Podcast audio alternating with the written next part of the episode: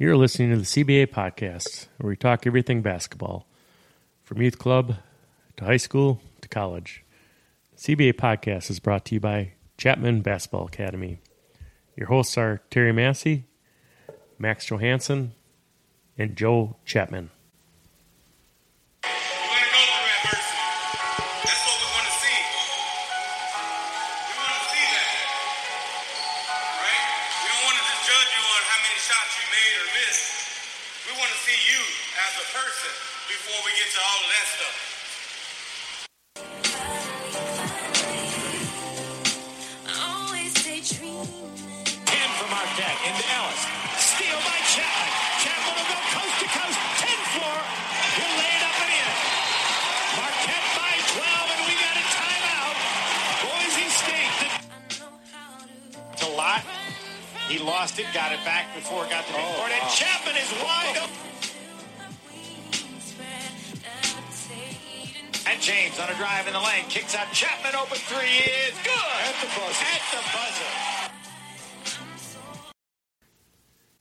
Welcome to the podcast. Um, what we're going to do is we're going to do a topic of the day. We're going to do some player profiles, and we're also going to have some game picks of the week. Uh, so, hope you guys enjoyed it, and let's get into it.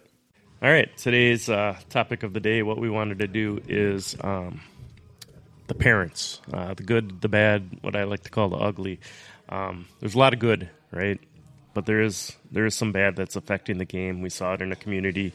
Um, parent punched a coach because of playing time. You know, I, I see it at the third, fourth grade level. A, a team got kicked out at the fifth grade level or fourth grade level of league play. Um, I love parents who are involved with their kids, right? But sometimes it goes over the top, right? What would your advice be to parents? Oh, I mean, we can spend two hours on this topic. Um, so let's let's dive into it. I, I think, you know, having a kid that you love and you see dearly, um, and you're raising them to, you know, have different values. It takes a village to raise your kids, and you know, us as coaches, we're a part of the village, um, and it's hard because you know your kids want to do right by your coaches. They want to do right by their parents. They want to do right by their grandparents, you know, their supporting staff. So it makes it kind of difficult when you're coaching from the side um, because the kid doesn't know who to listen to. They don't want to disappoint the coach. They don't want to disappoint their parents. Um, they looking, they constantly looking over their shoulders, um, trying to give directions to their kids. I think um, you know it just caused confusions on the court for the players. Um, so I think that's one of the things that need to be kind of changed here is because um, us as coaches are trying to put value into your kid. Um, and they're going to deal with adversity, whether they deal with it early or later or in the middle. Um, it's kind of up to you how you want your kids to be raised. Um, and I think that's the hardest part for all people who have kids that are putting them into a new situation. Are you trying to coddle them through it, or are you trying to throw them in there where they are forced to learn and listen to other people and to be a part of something that's bigger than themselves? Um, and that's what makes it hard for uh, 90% of the parents in this era of you know how to be raised by um, other coaches that you probably don't agree with but they're playing this year how do you get through it? What's the communication like with your team with the parents with the players? Um, do you have a um, you have a kid and he's not playing as much or she's not playing as much are you telling them to talk to the um, coach or are you telling them like we're, we're going to give up in a week or two? If th- things don't change we're just going to give up. And what does that leave for the kid? That that puts them down a cycle that they're always giving up when something goes wrong. Um, or are you enforcing going to early communicate with the coach about concerns that we see? You know because the things about it with youth sports if you're on the same page with the parent you're in a great spot good bad or indifferent you want that car ride to be exactly what you're trying to enforce to their kid but that's open dialogue between the players and the parents and the coaches that you have to have. There's so many coaches that try to say, This is my way, there's no other way, this is my way. Well, that causes the parent to act a certain way. Um, but when you open your doors and you have open dialogue, that helps the conversation and it helps the player.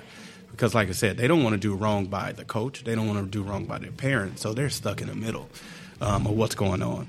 And most younger kids are not going to speak truthfully about what they're doing in practice, or Right. you know, they're going to get in the car and say, "Man, that coach got a vendetta against me for some reason. He's not playing me, or I'm just he's he's always saying something negative about me." It's like, well, you don't see what it, he constantly or she's constantly doing every day. Um, but that's why I think the coaches play a big part of this too, and the parents play a huge part of it too. If it's not an open dialogue, and you can't openly communicate um, with what's going on, um, it's going to be um, trauma like this, and it's really tipped over with parents fighting refs, parents parents fighting coaches. Um, players fighting coaches, um, players fighting refs. I mean, I've seen parents and siblings and aunties, uncles come out of the stands. You know, like if their kid get in a fight on the court, it's like 50 people coming down from those bleachers, uh, especially in Chicago. You fight one, you about to fight the whole village. so you you better be ready who you swing on. Uh, so you know that's that's some of the bad stuff you see in youth sports. Um, but like I said, I think it's a it's coaches and it's the players. It's got to you got to meet in the middle to have open dialogue. Totally. And I think something that we preach, that you preach, is once a team is made, like there's got to be the coaches got to reach out to them early. Can't Set ex- set expectations. early, right? expectations and just open that line of communication as early as possible, so they know. Like, at least for me, like I think about these parents' kids twenty four seven.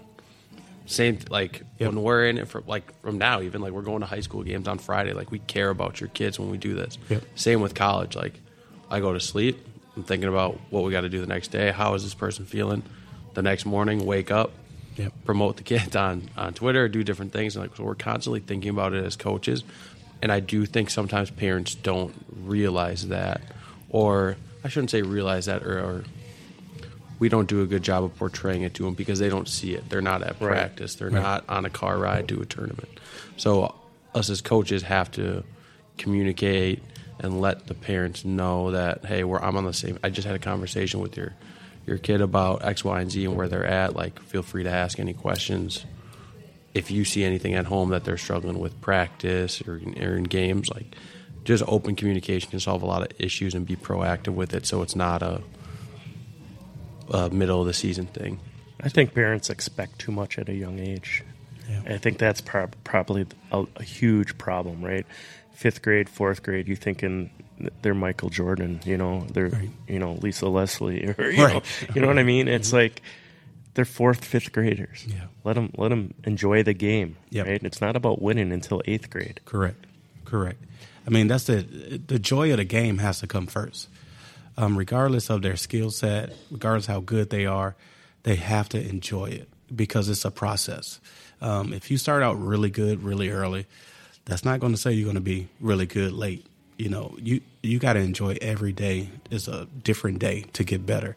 Um, and I think we're right now, as you can see, we, we got a lot of people who are fourth and fifth grade stars. By the time they're ninth grade, those parents want them on varsity right away. Like, if my kid's not on varsity, I'm going to a new school. Um, if your kid is on varsity, either one thing, you're not in a good program because a freshman should never be on varsity unless you're just top five in your class. Um, or two, um, that coach is not very good um, because freshmen's got a long way to learn. You know, you're going against 18, 19 year olds because it's double reclasses now. So you're going against 18, 19 year olds, and your your kid is 14. You know, and you got expectations of them wanting to be on varsity. That starts in the youth sports. You know, how many kids that we see start in fourth grade on one team, fifth grade they on another team. AAU they play on three teams, just because they are always constantly searching on my kid needs to be with the best or they are the best and they getting screwed over, so we got to keep moving teams. You know, those are the kids that we say in CBA like we got to stay away from. If if they come in eighth or ninth grade, you already been in three, four programs. That's a red flag, and it's not usually a red flag on the programs you left.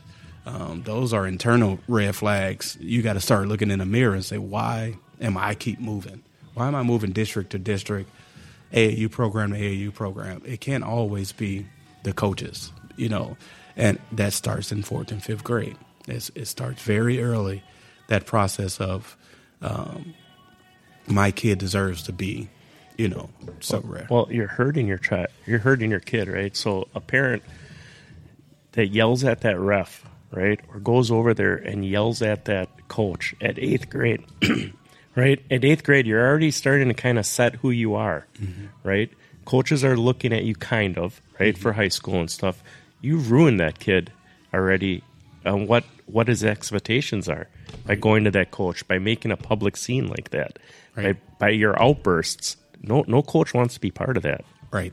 No, I 100% yeah, com- agree. Completely agree. And I think I've uh, I'm not a parent, but like speaking from the coach's side of it, I have I have struggled in past like separating if I hear a phone call from a parent or a parent says something directly about me and then I can't as a coach I can't let that affect the kid. Like the kid has no control over that. So I have to coach the kid the same way, like support him the same way. But it is a lot harder to do that if you have a parent that's over your ears that's criticizing another kid on the team, a program, or you specifically. So that's a really tough battle that coaches have to deal with. And I think from the coach's side, we have to remember that it is the kids first, regardless of what happens outside of it. Um, but that's something that it makes it harder if you do have noise from a, a, a parent or a, a care caregiver there that's just constantly. And I think that's the hard part. Like us as coaches, we got to have great backbone because when these people attack you um, about their kid, and um, you know, another red flag is when parents talk about other people's kids. You know, and you don't, as a coach, you never want to dive into that. No, we're not here to. T- if you want to talk, let's talk about your kid. Um, but us as coaches, that put us in a bad position. Because what I try to teach my coaches is have an open door with your parents, but don't let that determine how you coach. Because if you start coaching differently, now every parent's going to knock on your door like, "Hey, um, this guy's or this girl, my my girl's not playing enough. What are you going to do about it? All right, I'm gonna give her ten more minutes in the game. Now, You just open the door, You just open a can of worms that you'll never stop. You know, so you got to have a good backbone. Um, you got to have great strategies. Um, you know, you're playing chess out there. You know, so you got to stay ahead. You know, of of the parents. But that's by opening the door, having open dialogue, staying on the same page. In the first two weeks, I believe the coaches, you have a great idea who your kids are, what they need help with, whether they visual learners, whether they behind on certain things, maybe they need an extra hug or two. You know, you, you kind of know. You know, you got some warning signs, and if you're a good coach, two weeks is all you need. Like, oh boy, I need to spend some more time with her. Um, I see what's is about to happen here. So, um, uh, I think those two weeks will determine who's the parents you need to get in front of, who, who's the parents you got to keep an eye on, and who's the parents you can trust. Um, you, you can find that all out in two weeks. Um, but that has a lot to do with the bad part of youth sports is we're overcoaching to compensate for the parents and how they feel instead of um, helping their kid get better. We're trying to help the parent. We're, we're like the therapy, you know, for the parents too. You know, so it's a weird dynamic in this generation of what you deal with um, as a trainer, as a coach, as a director. Um, parents is, you know, there are some great things, but obviously there are some bad things too. And I think that leads us to the 24 hour rule that I think is very huge for um, all of us as coaches is we implement a 24 hour rule after after the weekend or after a tough game. Um, you know, give us 24 hours before you respond to us and before we respond to you because emotions are high. We're all dealing with something. The last thing you need is someone to come up to you after a game and say, "Hey, why you didn't play my son or daughter too much?" You know, do you know we just won the game? You you you talking about if we if I put him put him in 10 more minutes, you know, that's the stuff that can trigger you as a coach or the player. And that's happened to me. Is I'm coaching a game and um, we win a huge game in AAU that we in seventh grade that we just never beat this team. We finally beat them, you know, I had a parent like, hey, you know, great that we won, but why you didn't play my son? He's just as good as everybody else. It's like, yeah, he played in the first half. It's like, well, he didn't play at all in the second half. Oh, we won a game, and that team was that group that was out there went on a 10-0 run. I'm not subbing now.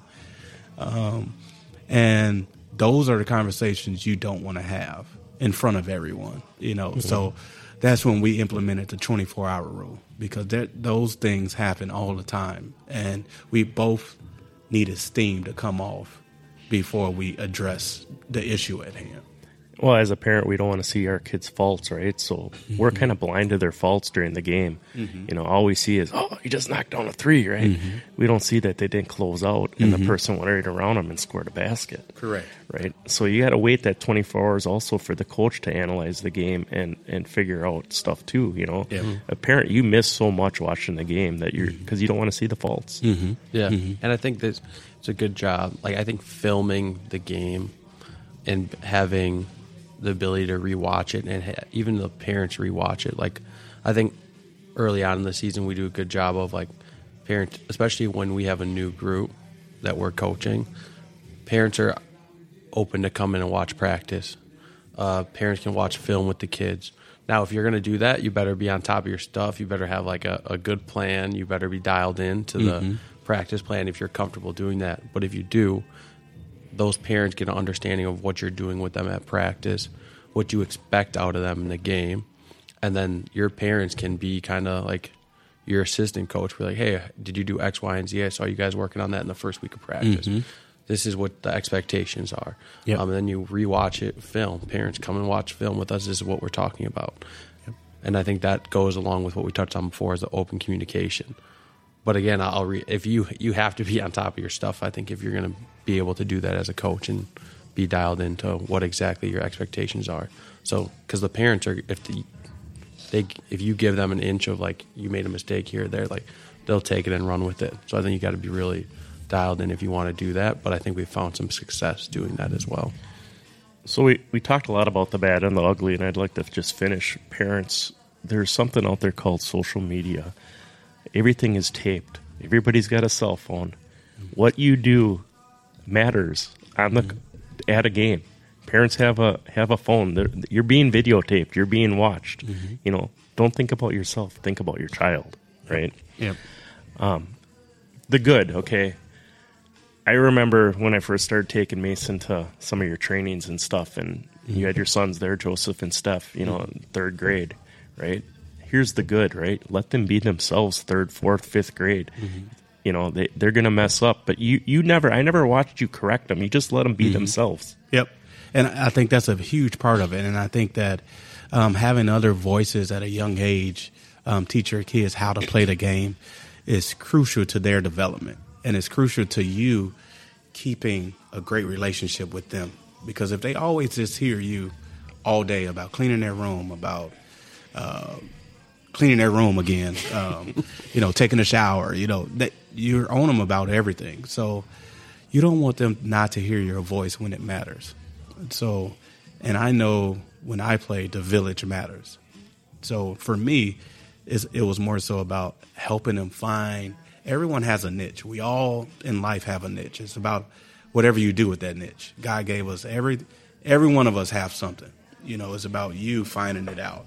And in third, fourth, fifth grade, they don't know it. They just trying to develop it. Like, what is my niche? And for you to try to put them in a role at a super early age will hinder them on you know what their niche is. So I think that's important to kind of find that out um, what your niche is. So for me, I think that's the the most important thing is finding out who you are at that third, fourth, fifth grade level, um, and for, that's important. Yeah, totally. And I think that like the good continuing with that, like travel basketball is time consuming. There's a financial burden with it. There's practices. There's trainings. There's camps. Like the commitment that these parents have and the love that they give their kids to allow them to have fun and do the travel basketball and experience things that they normally probably they wouldn't be able to have otherwise. I think that's just the biggest compliment that you can give a parent for just the commitment Yeah. every single day, three times a week. Yeah, and we got we got great coach, great parents. I mean, we wouldn't be where we are without the parents that's in our group that supported us um, through this. So, and, and we always, um, I always tell my coaches and, and parents, there's 90% of really good parents. There's 10% that's bad. The 10% is what you focus on um, as a program. Um, the 90%, they, they record the games, they take stats, they bring kids to games, they take them home. Um, they stay in hotels with different kids, you know. Um, they wash their laundry. They, they these parents are unbelievable um, that we have. They're at the scores table.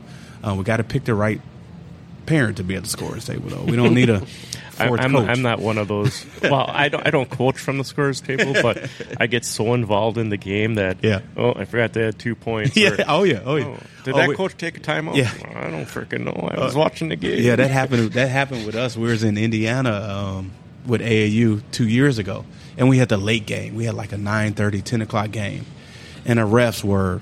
Uh, it's probably like their eighth game. They were just couldn't get up and down the court, and we had a parent at the scores table. We were down 20 at halftime, and we come all the way back. About this time, it's about 11 o'clock.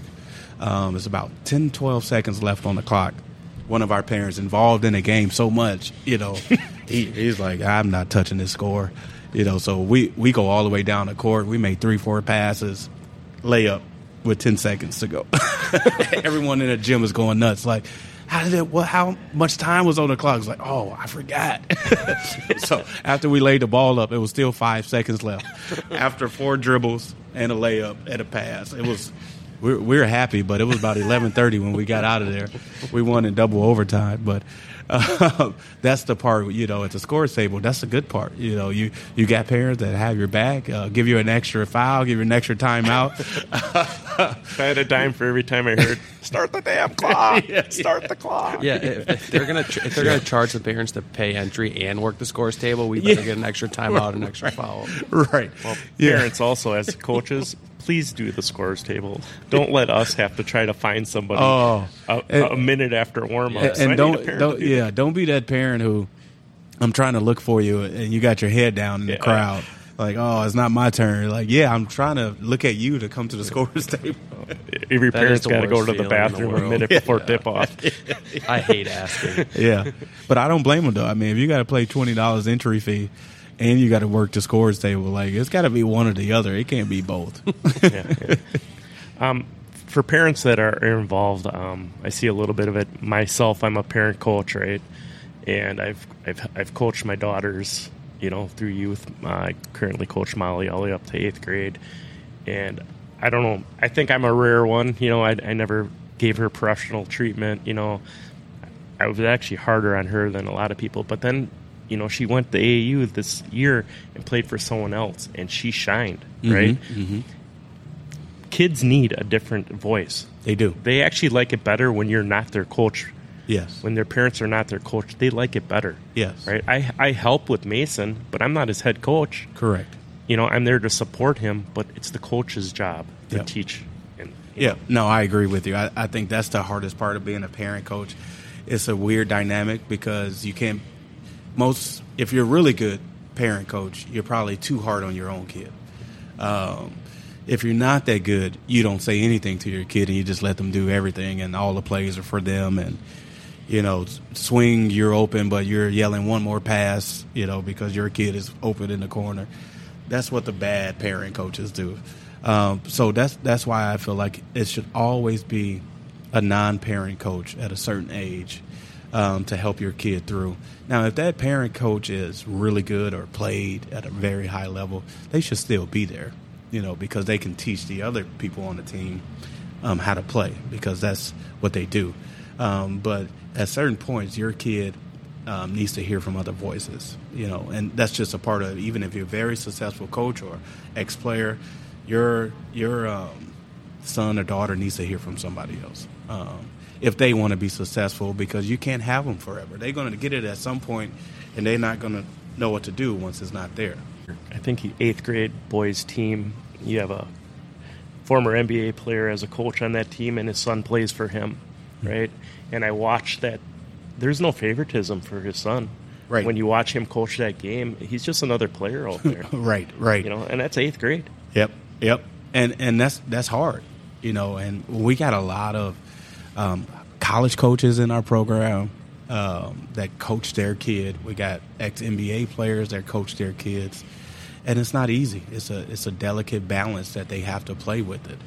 Um, but the resilience that they have of helping their kid become better teammates, better players, but helping the other players on the other team just to say, "Wow, I got um, Craig Robinson, who's was a head coach in college um, on many levels. That he's here, you know, with my fifth grade son, with my eighth grade son, helping him how to play. You walk through the door and you see that guy coaching your kid. You're like, wow, this is this is amazing thing. Um, so that there's good parts to it, but it's very hard as a parent coach to find that balance um, of coaching your kid, when to get on your kid, um, not to berate them, you know, because people are watching how you interact with them, just to see how true you are to your, you know, message. Like you, you might just be just okay to this kid, but you're really getting way too hard on your own kids. Like, okay, so where's the balance to it? You know.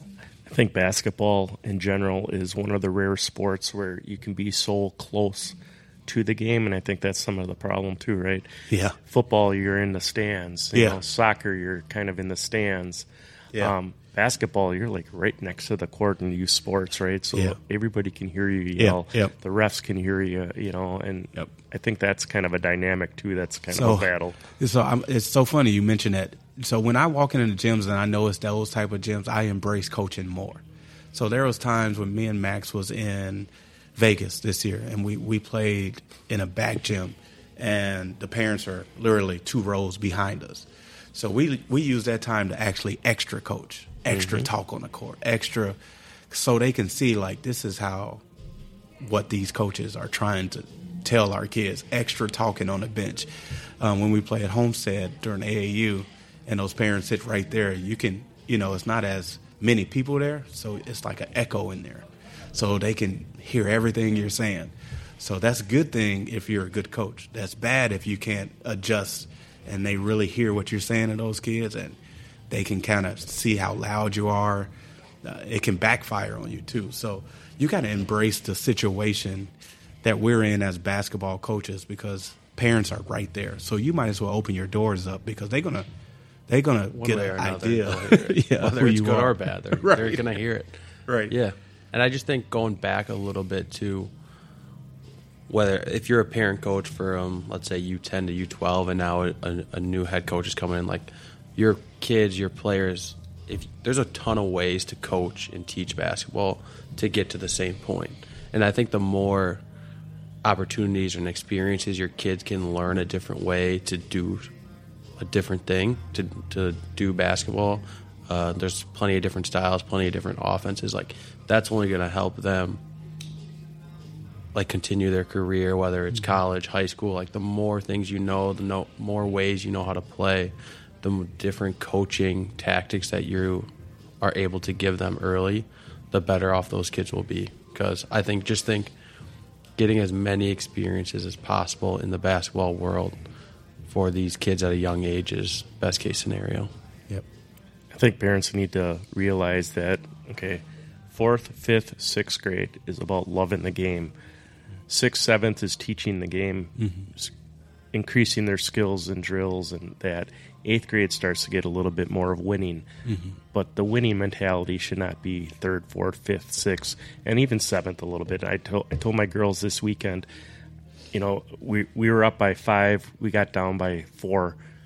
I said, I don't care about the score, girls. We're here to try different things. Did you do a Euro step? Did you try a pro hop? Mm-hmm. You know, did you try something different? I don't care mm-hmm. about the score. Yep. You know, we ended up winning that game, but I didn't care about the score as a coach in seventh grade right now. You right, know, right.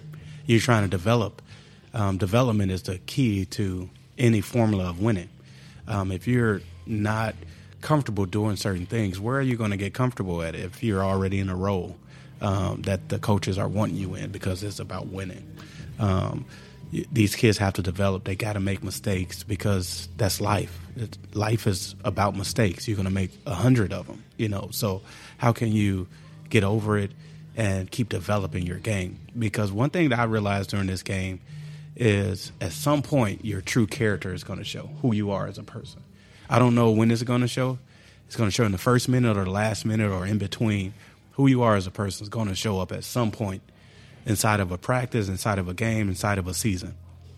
We're going to know who you are um, based off how hard you work, based off uh, your parents, based off your how you interact with your teammates, how you interact with the refs. We're going to try to figure out what you're not good at and help you through it. Not so much just work on the things you're just good at. Yeah, and I think I wouldn't say like I think winning and being competitive is important. I think at anything, but I think holding that to like the only thing that matters is I think where we get in trouble. Like being outcome driven rather than process driven. Like you can't always control the outcome. Um, For like we we were up four um, this last weekend and Saturday with 25 seconds left. Some guy hit like a 30 footer with a hand in his face. We ended up losing in overtime. Like we played it perfectly. We played it exactly how we were supposed to, and it didn't go our way. Like we had no control of that outcome. Yep. Sometimes we make shots, sometimes we miss shots. So like be making sure the kids are understanding that this is a long process, especially if you're starting at U12 to mm-hmm. U17. You're going to have ups, you're going to have down, but just focus on getting better, control what you can control, being a great teammate, helping each other out, and like just being there and trusting the coaches, trusting your parents, trusting your teammates. Yep. I think that will go a long way rather than just focusing on did we win or lose that game. And then if you're outcome driven, like you'll probably if you lose, you'll probably be down in the dumps for like 12 hours, a couple of days. If you're process driven, like you react the same way whether win or loss because there's more work to do. You can always get better, and that's a little cliche, but I think it's something that can help out a kid. And as coaches, we can preach that a little bit more to get that in their brain and help their development. I always tell my parents, I'm like, um, I'm not perfect. I'm human, right? I'm still learning. You know, everybody can always learn, right? Yep. And I'm going to make mistakes, uh, but know that I care about your child and I'm here to help them and be there for them. coolest thing ever happened uh, this weekend. My girls, uh, I think I only have three at practice this weekend because they got a choir, choir concert on Monday, and they're like, "You need to come to my concert." You know, the girls want me to go to their concert on uh, tonight. You know, and I'm like, that's just cool as a coach that they want you to do that. You know, Yeah, but I, it goes back to the theory of being involved as a coach with your parents and the kids. It, if you don't want the good, the bad, the ugly, you got to do extra work. Um, and for us who do have kids, that means caring for other people's kids just as much as you care for your own kid. And spending time with other kids just as much as spending time with your own kid. I see other people's kids more than I see my own kids. I coach other people's kids more than I see my own kids. You know, I see parents and other people's wives more than I see my own wife. And, you know, it's just part of it. If you want to do it the right way, you have to invest into the group that you're coaching. Um, if that changes every year, that's fine. But if you got a group that you can grow every single year, you got to take ownership, responsibility, and that happens by being on the same page with the parents, the coaches, the grandparents. You got to invest and get to know them. Um, don't be the coach that after a game I'm just beeline into my car. Like no, stay, win, lose. Good job. We can work on this. Let's you know, let's talk over the weekend after our 24 hours.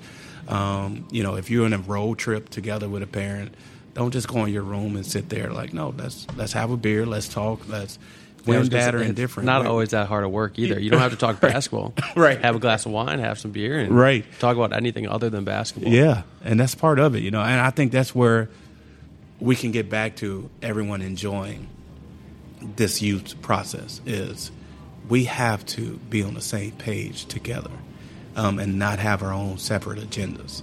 Um, if we do that, it's going to be better for our kids going forward. If not, it's going to get probably worse. All right, as part of our podcast, what we want to do also is uh, highlight some players of the week and some games of the week. So that's what this segment's going to be about. And we'll give it over to Joe. All right, thank you. Uh, so, I, I think this season has been really good for us as far as our CBA players. Just coming off the summer, you can see like some of the players are coming into their own right You know, some some programs losing big stars, and um, you know, some people are coming back with chips on their shoulders. So, for us, one of the best things that happened, um, and it's not a lot of good things that happened with COVID, was the YouTube. I mean, a lot of these games are YouTube streamed online, so we can watch so many games. Um, so that's pretty cool for all of us coaches and directors just to sit back in our own house and watch five or six games at one time. So that's pretty cool, and we get to see some of our kids that we don't necessarily get to see all the time uh, perform well. So we want to make sure we highlight some of those players, and um, we're going to highlight a couple girls, a couple guys. Um, one of the girls I think is having a great year so far. Um, didn't have the year she wanted last year. Came back strong. Uh, Danica Gaz from Germantown. She's really showing you know who she is as a player. We saw a little little clippets of it, you know, over the summer, who she can be. But right now, um, she's playing really well. Uh, her last game, she had 26 points, four rebounds, four assists, and she was 10 for 18 from the field. Um, I was at her first game, and she was kind of jittery in that first half. Me and Max was there, and she got going, you know. And so it's good to see, you know, kids starting to get that confidence. Um, so, you know, we want to make sure we give her a shout out. Um, I think Mackenzie Luring from Kettle Moraine Lutheran is having an outstanding season so far. Another 2025 kid, um, five six, just a pit bull. Um, that's her name on our team. We give out different dog names. Um, she's the pit bull. Uh, we have a uh, Doberman Pinscher. We got different type of dogs, but she's the pit bull that's on the front line. Just you know, she'll pick up five fouls. You know, but she's played so hard and Those, she's are, playing those so are the well. ones you love that get Oh, yeah. get the foul. and Yeah, the it's- extra defensive touch. Yeah, and you know she gets beat and she backs tips, she steals it, get a layup, get a back tip. She's like she's one of those players you like, wow, you don't really, you know, if you if you're not a fan of the game, you don't understand everything that she's doing on the court, especially at her size. It's pretty impressive. So, want to make sure we give her a shout out. Um, also, Lauren Strickland, she she picked up a great award um, with the Cedarburg, with the Nikki Award. Um, we want to make sure that she's mentioned in that because um, Lauren does a lot of great things on and off the court for her team, and it's great that she's got recognized for that by her teammates. Um, so we wanted to make sure we give a shout out to her. And in that game, she had ten points, eight rebounds. So uh, it was a great game for her as well. But we want to make sure that those type of awards, those type of kids, um, get recognized for that. I, I can't start without him, like talking about Tim Franks. I think he's just having an unbelievable uh, senior year. Uh, Larry Bird of the North Yeah, Shore. when I saw that, I'm like, when I, when I said that, man, he he reminds me of Larry Bird. yeah, yeah. Tim, Tim has been with us forever. Uh, you know, I still can't believe he's still in high school. How long we had him? You know, it seemed like he's been here 20 years um, in our program, and he's one of the kids that started the program. It's great that all of his hard work is paying off his senior year. He's averaging 32 points a game, shooting about 45 percent from the three. Um, his team is three and one. Just took a tough loss, but um, against a really good uh, Wisco team, against Kon Knueppel's team. Uh, so we want to make sure we highlight him. Um, but also, we had you know two guys this week play really well. I think Michael McNabb of Germantown of Grafton. Um, he had 35, seven rebounds, four steals, and that's what Mike does. I mean, he's a stat. he get 20 and 20 easily. I remember the kid St. Paul, so St. Paul Grafton, right? That's where we're from. That's where my kids went kindergarten all the way up to eighth grade, and that's where Michael started was St. Paul and Grafton. So Yeah, and I still remember seeing Mike for the first time in sixth grade. Um, and Sean Kreider, the head coach of um, Homestead, he's like, I, I got to deal with this kid. He was just speechless when he saw him. Like, how how am I going to deal with this kid? You know, he can go left, right, he can shoot it. Yeah, that that kid's a handful, um, and he's proven it for four years. He's on pace to score two thousand points in high school, which is unbelievable for any kid to do. Um, you know, so he's just a stat stuffer everywhere that he goes. Um, Dominican's off to a hot start this year. Um, DJ scored 28 points, career high. I think he had eight three pointers in the first half. When that kid gets cooking, there's nothing you can do because he's got a fast release. He can shoot it from anywhere. Um, and once he gets going, the rest of his game gets going too. He finds his teammates. He's not selfish.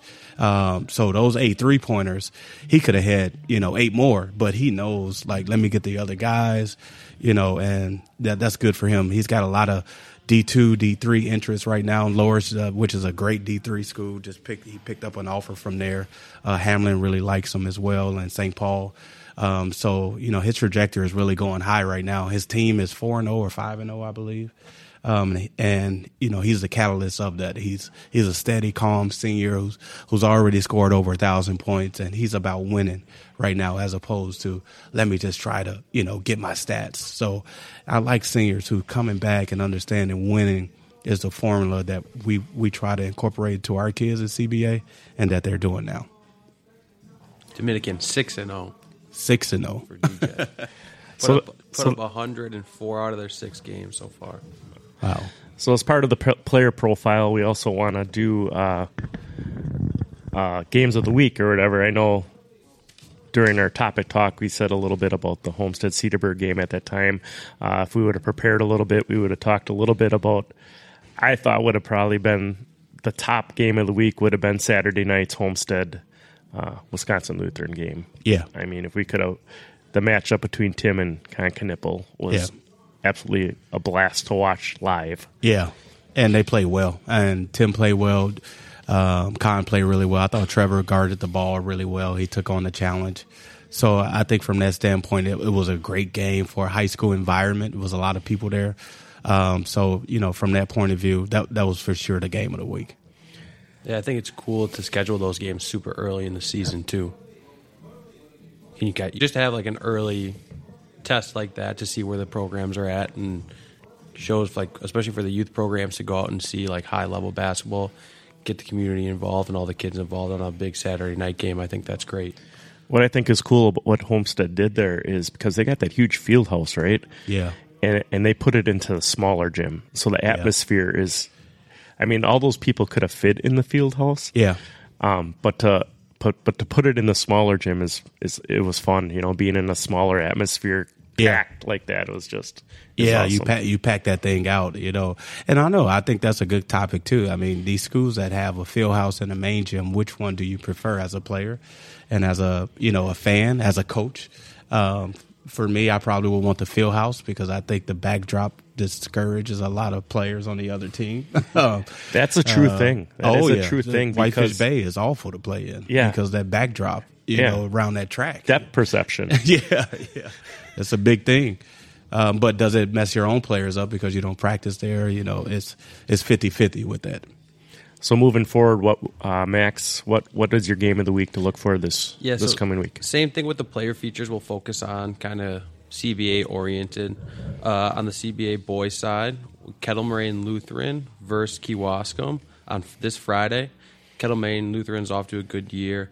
Um, they always have a good squad. Uh, Jordan Wagner scored 28 in his last game out, um, and they'll be going against Zach Ben, uh, six six guard. Um, he's doing a lot of good things for Kewaskum. I believe they're four and one right now with uh, a big road conference win last week.